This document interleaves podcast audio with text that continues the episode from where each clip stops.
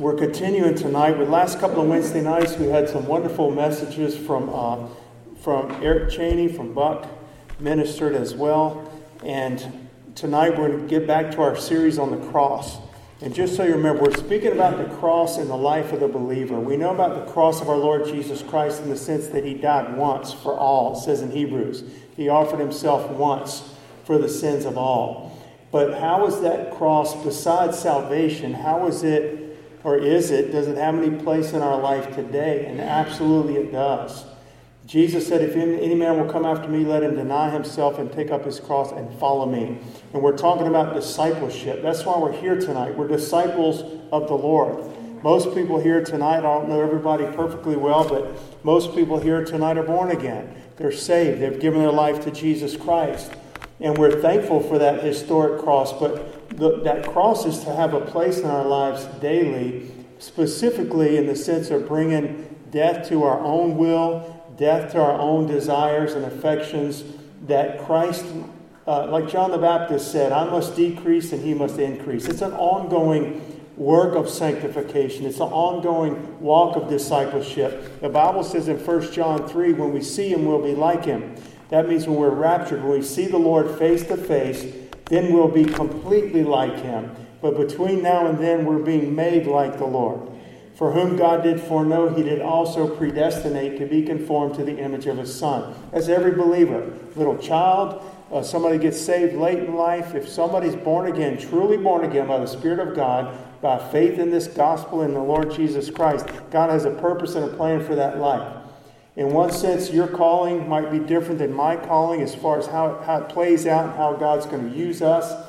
But in one sense, it's identical, absolutely identical and that is the working of Christ in us. We are to become more like Jesus every day. What is the call in life? What is the high calling of God in Christ Jesus that Paul, Paul speaks of? I believe it's to be conformed to the image of his Son. There's no higher call than that, amen? And he, by the working of his Spirit, is working in us. He speaks to us through his word, he ministers to us through his word, his Holy Spirit is the sanctifier that's working in our lives, and you and I have a responsibility to seek God and to walk in obedience to His Word. He helps us to do that. Aren't you glad that every single thing that God calls us to do, He helps us to do? He, he enables us to do. I would even say it's beyond help. It's almost, He, he does it through us, but we have to cooperate. We have to yield. We have to surrender, like we were singing about surrendering that last song we sang about, this is um, every breath that I take, right? Every moment I'm awake, have your way in me. That's a prayer, but it's also a prayer of surrender. That this is not my will, like Jesus prayed in the garden, but thy will be done. And so uh, there is a the death of our Lord Jesus Christ and his resurrection about 2,000 years ago for this for the to make atonement for the sins of the world. And there's then there's the working of Christ. And we're using the picture of the cross biblically the working of Christ in our lives that we would be crucified. Like Paul said I am crucified with Christ. Nevertheless I live. Yet not I but not not I but life of Christ that's in me he says and so God enables us by the Holy Ghost to live this life and so we're talking, I want to get back to our, our study. I don't think we're going to be very long tonight, but what I what the Lord has given me, I pray that we would really dial in. Amen. That we would really lay hold of what the Lord is speaking to our hearts tonight. And so I want to open up with uh, Luke chapter Luke chapter uh, I can read my own writing 17 32 and 33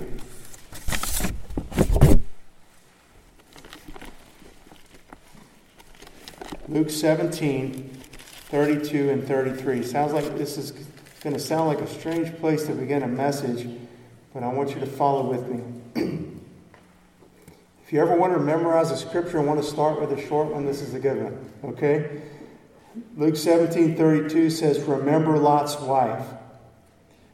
Whosoever shall seek to save his life shall lose it, and whosoever shall lose his, his life shall preserve it.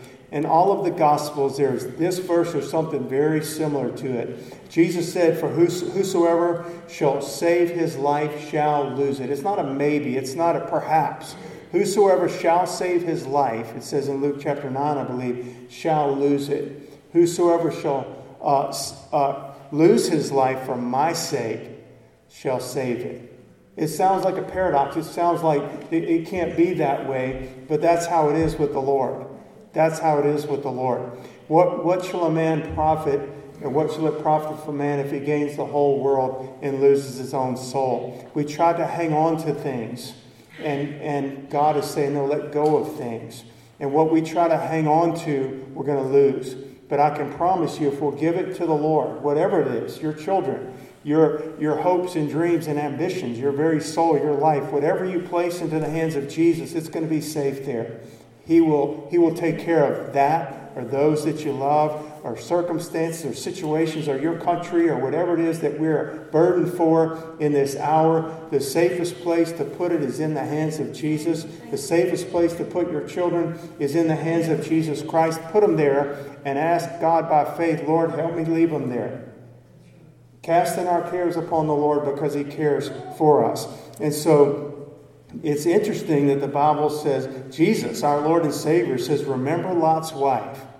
You know, for, the, for, for people that think the Old Testament is irrelevant, they, they don't know what they're talking about. The, the Old Testament, I've heard it put this way, and I agree with you. The Old Testament is the New Testament concealed, the New Testament is the Old Testament revealed. It's a one continual book. Yes, there are different covenants. I'm not Israel, I'm not not trying to claim the promises of Israel. And God still has a plan for the national people of Israel. But there's one continual book, there's one Savior of the world. He's, the salvation is of the Jews, the Bible said. He came from as a lion of the tribe of Judah. He was promised back in Genesis when in the garden when man first sinned that God would send a redeemer. It's, it's, it's totally uh, erroneous to think that the Old Testament has nothing to do with us. That I'm a New Testament believer. Therefore, let's cut off the first, which is basically about three fourths of the Bible or two thirds, and I'm going to chunk that. Jesus confirmed the Old Testament through his preaching, through his ministry. It wasn't parables, it wasn't fables, it wasn't fairy tales. The story of, uh, or the account of Noah and the flood, and the animals all getting on the ark, that's not a fairy tale. That's not a parable. That's not a picture or resemblance or poetry. That actually happened. And Jesus confirmed it as, as uh, and Jonah and the whale. As, as Jonah was three days and nights in the belly of the whale, so shall the Son of Man be three days and nights in the heart of the earth. It was three literal days, okay? Just like Jonah was in the whale. My point is that uh, don't let modern, uh, it's not all, but many modern day teachers and pastors and preachers and theologians minimize the Old Testament in your estimation. I don't want to go back under it. I'm not under the law. I don't seek to be under the law. We're not under the law, but under grace. we we did a whole series on the law for about seven or eight weeks. And I understand that, but I'm not going to discount what God has given me in His Word. Paul says in the last epistle, I believe, that he wrote, all scripture is given by inspiration of God. And all, you don't need the Greek word, all means all. All means all of it was given by inspiration, literally God breathed, and is profitable for who? It's profitable for you and for me. That the man for reproof, instruction in righteousness, and so forth, that the man of God may be perfect. That means mature or complete. That means we need the word of God. We need Proverbs. We need Psalms. We need Isaiah. You understand? We need Genesis in the, in the creation account. It's, we're under the blood of Jesus. He came. That promised Messiah has come. And so here Jesus says, Remember Lot's wife. Whosoever shall seek to save his life shall lose it. It's just a fact. It's a fact. People can try to save what's valuable to them, and the best thing to do with it is to give it to God. Give it to the Lord uh, Abraham offered Isaac, and he received him back from the dead, it says in Hebrews, as a figure, because he was good, as good as dead. But he gave him to the Lord. And when he gave him to the Lord, God, he was sanctified now. He belonged to the Lord. And, and the Lord was able to give that son back to his father that loved him, his only son, whom he loved, and he had the proper place in Abraham's heart. Isaac's not an idol, God is my Lord. Isaac is a blessing from the Lord. And if we would look at everything in life that way, our finances and what our finances have gotten us, relationships, everything, health, everything, if we'll put it in, in the Lord's hands, we're going to have it as He would have us to have it. We'll have it and it'll be in its right place. Because Christ wants to be our all in all, and that's, that's where He deserves to be. Amen? So I want you to, uh, I'm just going to read a, a scripture real quickly. You can turn if you want to in Genesis 19 26. Now we know the story of Lot's wife. We don't know her name. We know the story of Lot in the Bible. And God was bringing judgment upon Sodom and Gomorrah. Their iniquity had reached up to heaven. He came down. He went and visited Abraham before. He went to destroy Sodom and Gomorrah. And, and Abraham's prayer of intercession, much like Moses um, interceding for the people, Abraham's prayer of intercession spared Lot. The Lord rescued Lot and his family. But they were told to get out. And we know the story. It's, it's a sermon for another day, but, but honestly, the, the story of Lot is a sermon in itself. And the story of Lot is a, is a message for us in itself that when we saw Lot in times past, this was Abraham's nephew that had come out with him under the calling of the Lord and they separated because they were God was blessing them so much. They're multiplying their sheep, their camels, their servants. They said, "We got to get some elbow room here. Let's spread out." And Abraham, being the man of God and trusted in the Lord, says, "Lot, choose whatever you want, north, south, east, or west. You choose what you want." Lot says, "I want to go down there in that plain. It looks like it's beautiful. It's springing with water. My cattle will be good there." And the Bible says he pitched his tents near Sodom. He wasn't in the town of Sodom. He must have been right on the outskirts. I'm sure he could see it. Later, when we see Lot, he's in the city, inside the walls, inside the gate.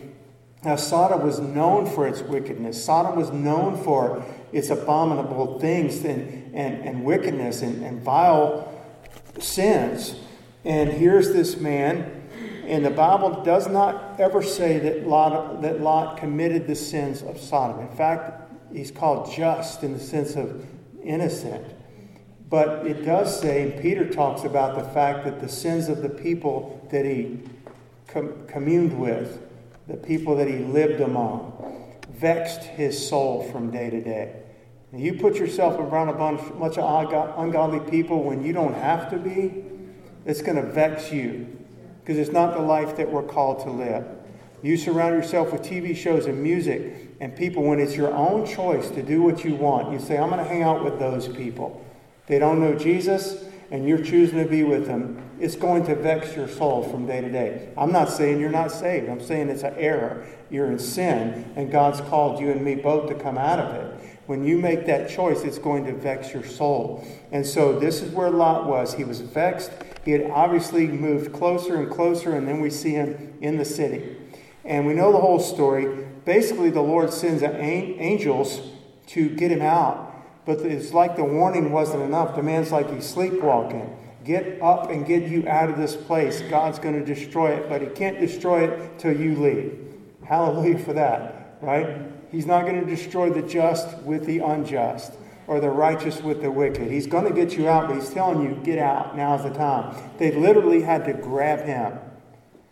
It was like it says, while he tarried. Why would you tarry? Why would you stay when God says go? I've tarried before. I've tarried in situations I shouldn't. I've tarried in relationships with people and best buddies and friends in college that I shouldn't have when I knew better. But we do it, but we don't have to. That doesn't have to be the pattern of our lives. Remember life, Lot's wife, okay? And so I want us to see this but this is the, the fires, they get out of the city, they're on the outskirts of town, they're looking back, and they were told not to look back. It says, let's look at the verse 24. Genesis 19 24. Then the Lord rained upon Sodom and Gomorrah brimstone and fire from the Lord out of heaven. and he overthrew those cities and all the plain and all the inhabitants of the cities and that which grew upon the ground. But his wife looked back from behind him, and she became a pillar of salt. So here's this eternal reminder. This is why the Lord's saying, Remember Lot's wife. This is not a fairy tale. That's not like some little uh, Disney thing. Lot's wife was a real person, and they were told, Don't look back, just keep going forward and get out of here. Okay? But his wife just has to, to look back. And it cost her her life. And she became a pillar of salt. You just picture her standing there, becoming a pillar of salt is like this memorial of, of what you shouldn't do, a memorial of, of looking back. And so this to me is goes with, with what the Lord is saying about whoever seeks to save his life is going to lose it. But whoever will lose his, sake, his life for my sake the same is going to find it. And so you have to ask the question had, had she left Sodom? Well, in one sense, she did. Physically, she was out. She was in a safe place. She was far enough out because he says he rained down fire and brimstone upon the cities and all the little towns around it and the plains that were near it, probably where Lot had first lived. But she was still safe physically. But her heart was not. Her heart was still longing. In one sense, she left, and God got her out. And in the most important sense, she never left. And here's what we're bringing into our message tonight about the cross in the life of the believer. Her, her fleshly lusts and desires and longings of her heart still long to be there. I don't know if it's what the particular thing was, and, it, and it's not even for me to guess what, what particularly she longed for there. But it wasn't a good longing, it wasn't a good desire. Don't forget this. In God's eyes, what was Sodom fit for? It, it was only fit to be destroyed. He would have spared it if he could have spared it. All right? In God's eyes, our, our God's eyes, He said that city and that place and those people are only fit for this judgment and destruction. But in her eyes and Lot's wife's eyes, there was something really valuable back there. Now you think about that. I've thought about my own life, and I know that I've shared it, but but I would have been I would have been like the church at Laodicea for a while, lukewarm. My last year of high school and college, where what was really there for me in the fraternity house? That's what was there for me. And yet I didn't want to let go of it. And it took about five years for God to use a crowbar and pry me off of it. And He put the fear of God in me. And I'm thankful for the fear of God. Because the Bible says, by the fear of the Lord, men depart from evil. And He had to get me with the fear of God. I'm sure in that five year period, He tried a lot of other ways that should have been sufficient. But it was the fear of the Lord by myself in my apartment one day, my last semester at LSU, that God got a hold of my life fully. But God sees it only fit for destruction because of the sinfulness. He loves men, He loved the people there. And yet, there was only fit for destruction, but she had things that she desired her desires were still for the world. Let's just say that. For the world. Back there in Sodom. And she loved that life.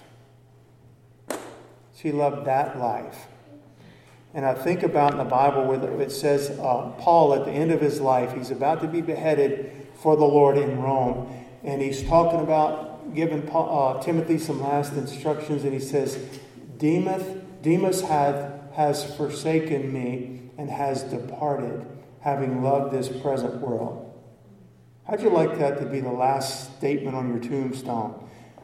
From a man of God speaking about your life, Randy has departed.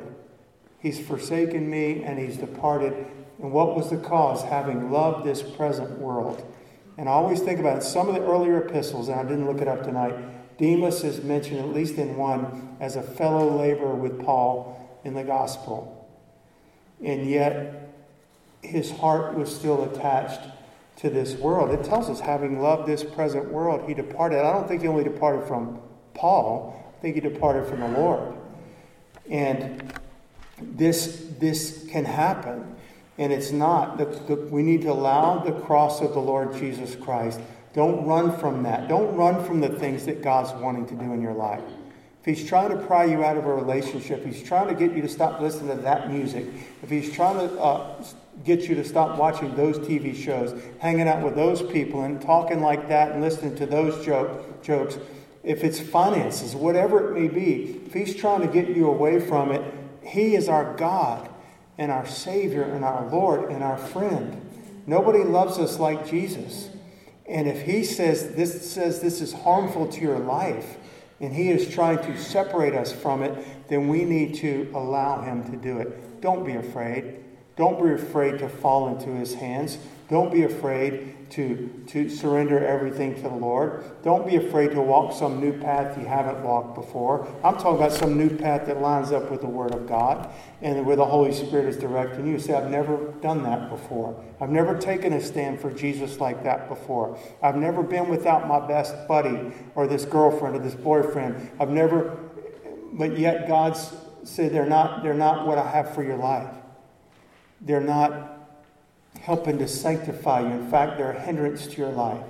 I'm not saying everything in your life. You know what those things are. I have no clue. But the things in our lives that cause us to compromise, the things in our lives that cause us to sin, the things in our lives that cause us to stay tethered to or tied to this world.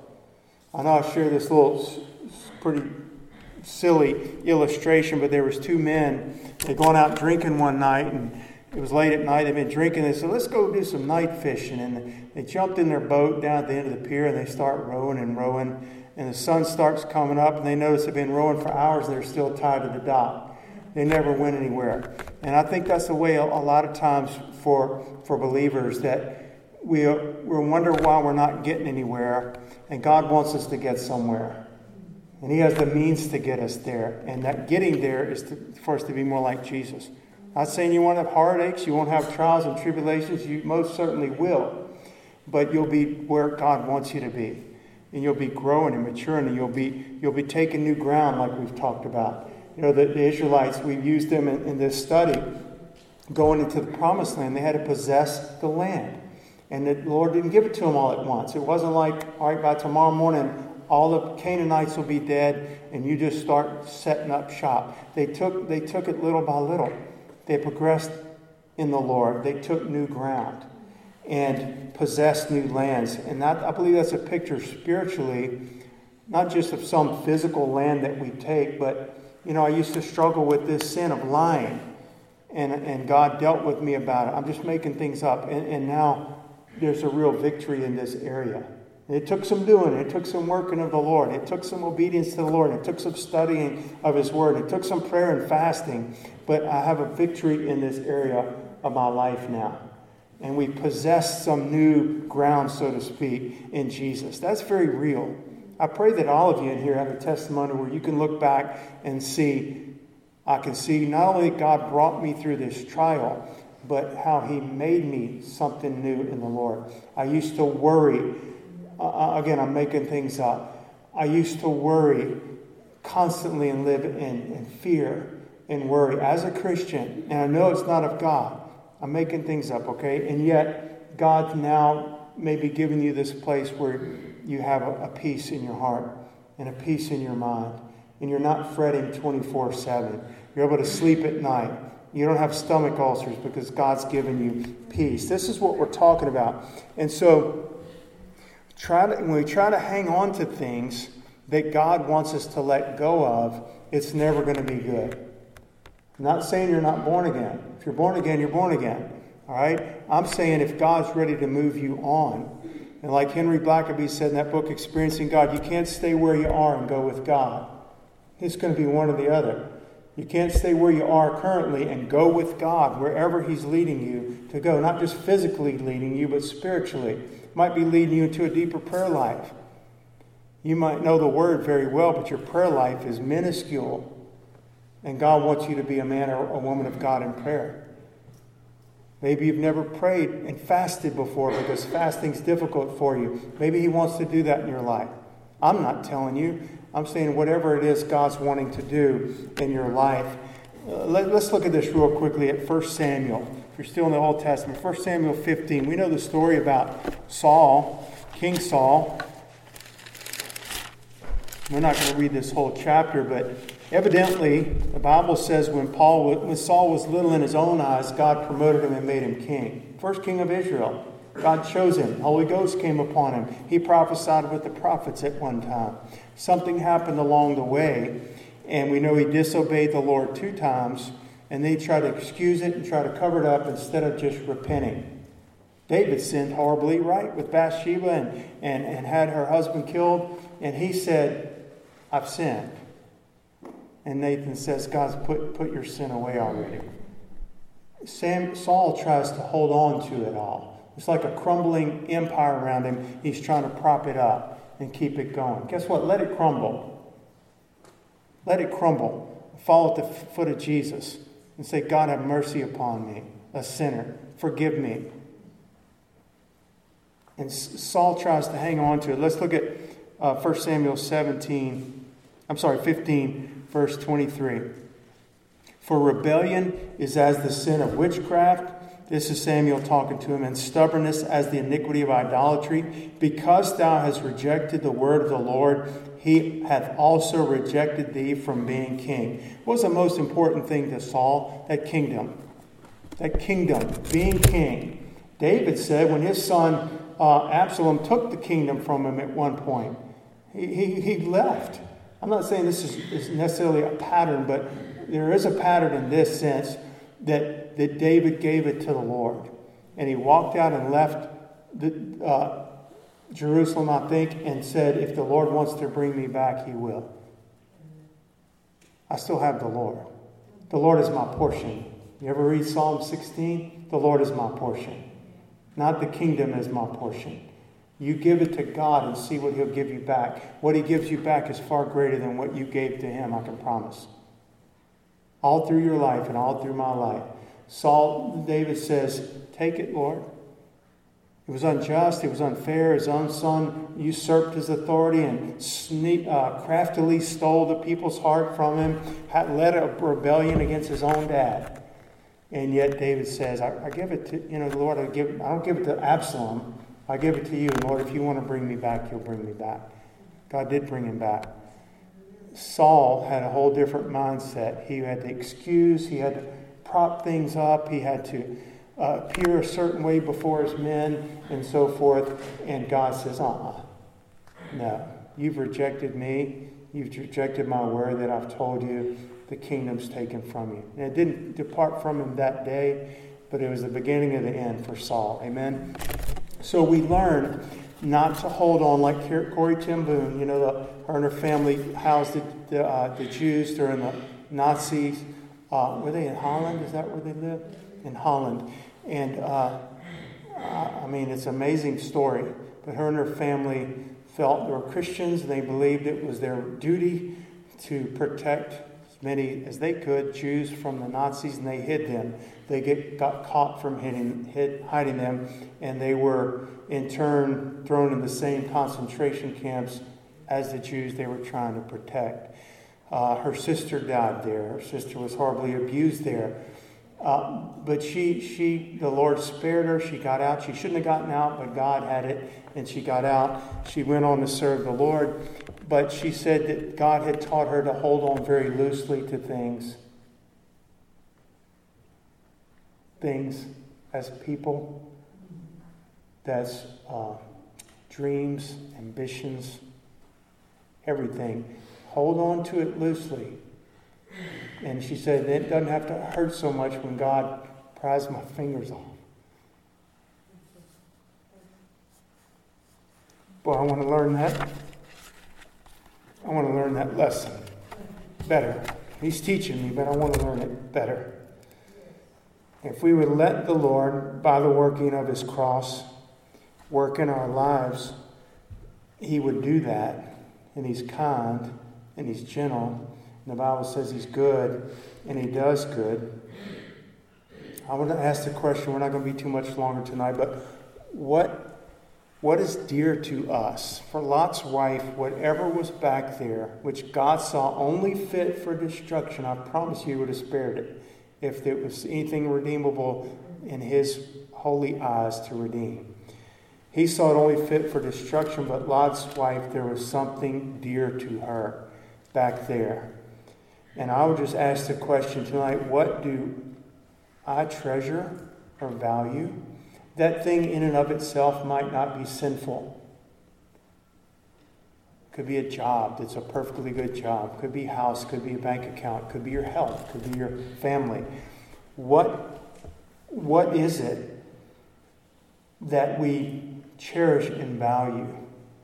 Because I can promise you, God is kind and He's patient and He's gentle, but He is going to go after that thing. And wouldn't it be better if you and I would just give it to him right off the bat? Beat him to it. You know what I mean? Like, God, I know you're getting ready to go after this, and you're perfectly right. It has a place in my heart and in my life that it should not have. Too great a value in my life, and it's crowding you out of my heart or my time, whatever it may be and I want to give it to you now. It could be popularity, it could be, it could be approval among men. There's so many different things that it could be. But what we need to esteem as valuable is what God esteems as being valuable. We look at a couple more scriptures. 1 Peter chapter 3.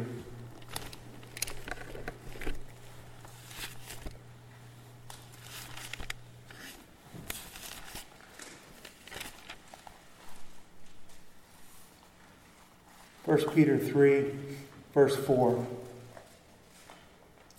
You know, some people use this passage to say women shouldn't wear makeup, they shouldn't wear jewelry. We did our study on Wednesday nights on 1st and 2nd Peter. I don't think that's the point of the passage, honestly.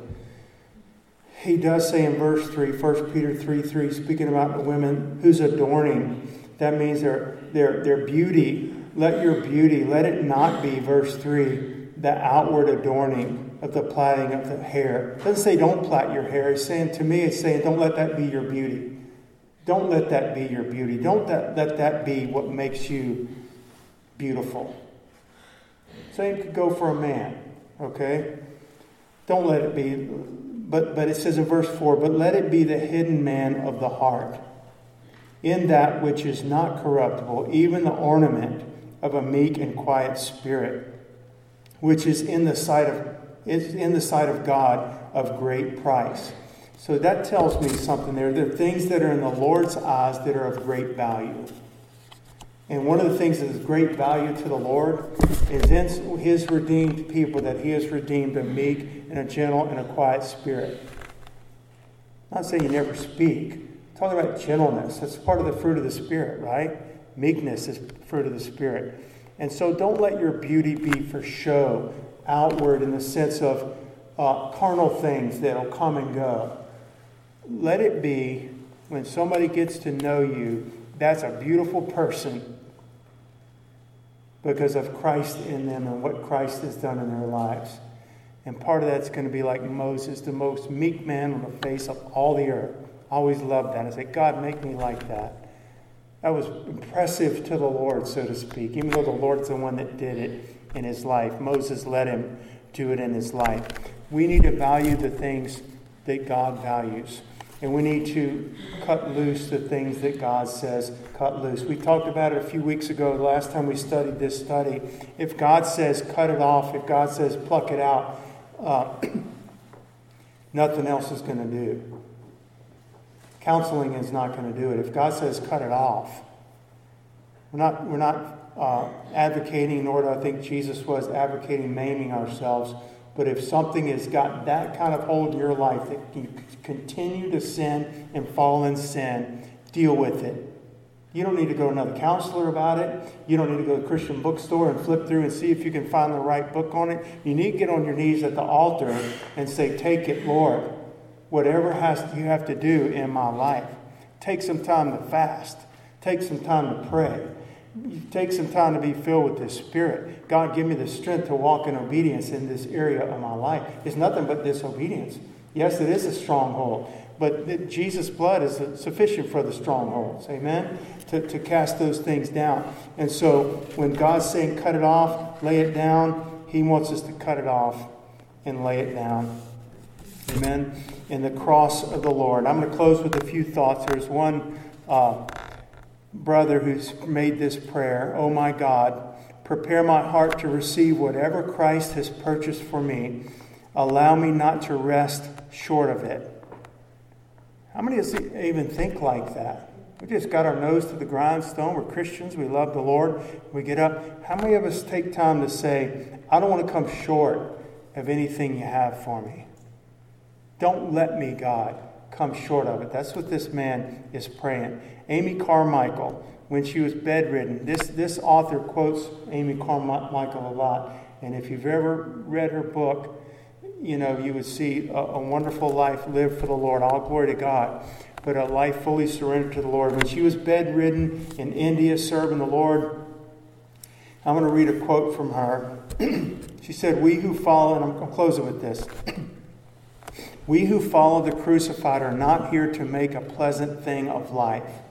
You know, our whole series we're doing on Sunday mornings about our glorious future?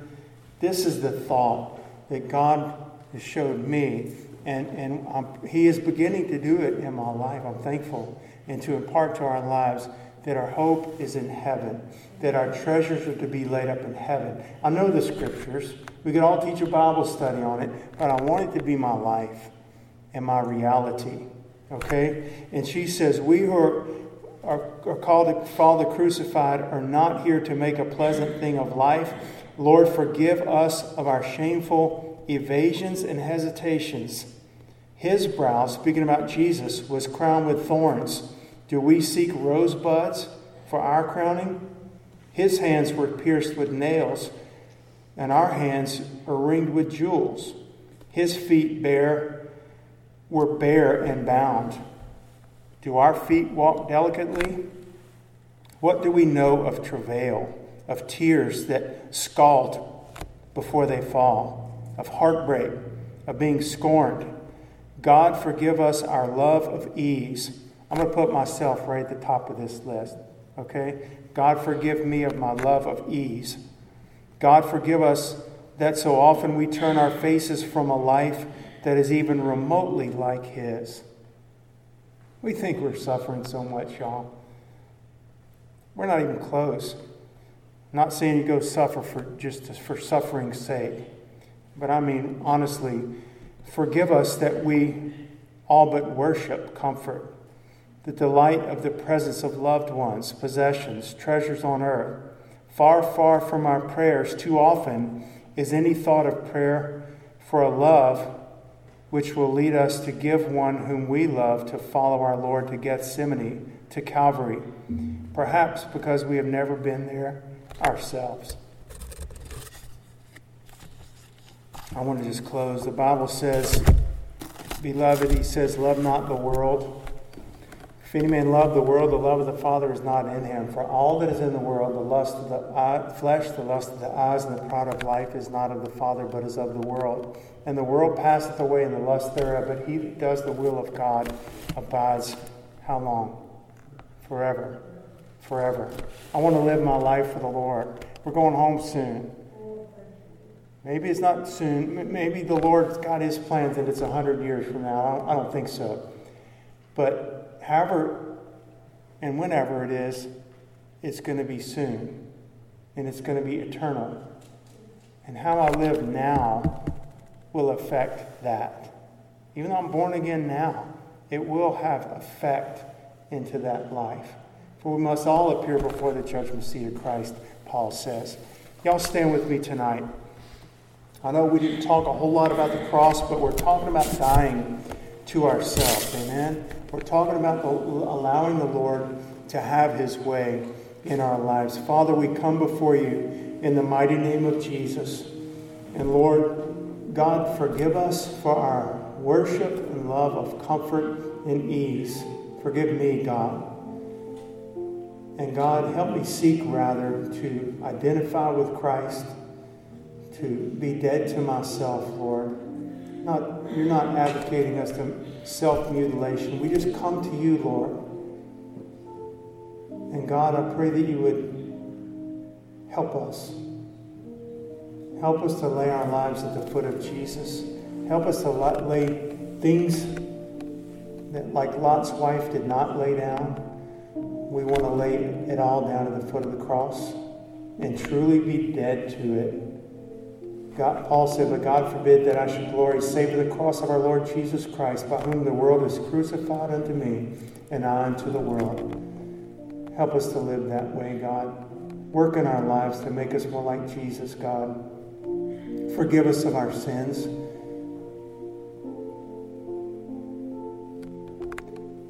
Take a few minutes with the Lord tonight, y'all. Worship Him, meet with Him. He might have spoken to you very clearly. I pray He has. There's something you can lay down. You don't have to wait till you get home. You can do it now. And lay it down at the foot of the cross and say, Lord, take it. And He will.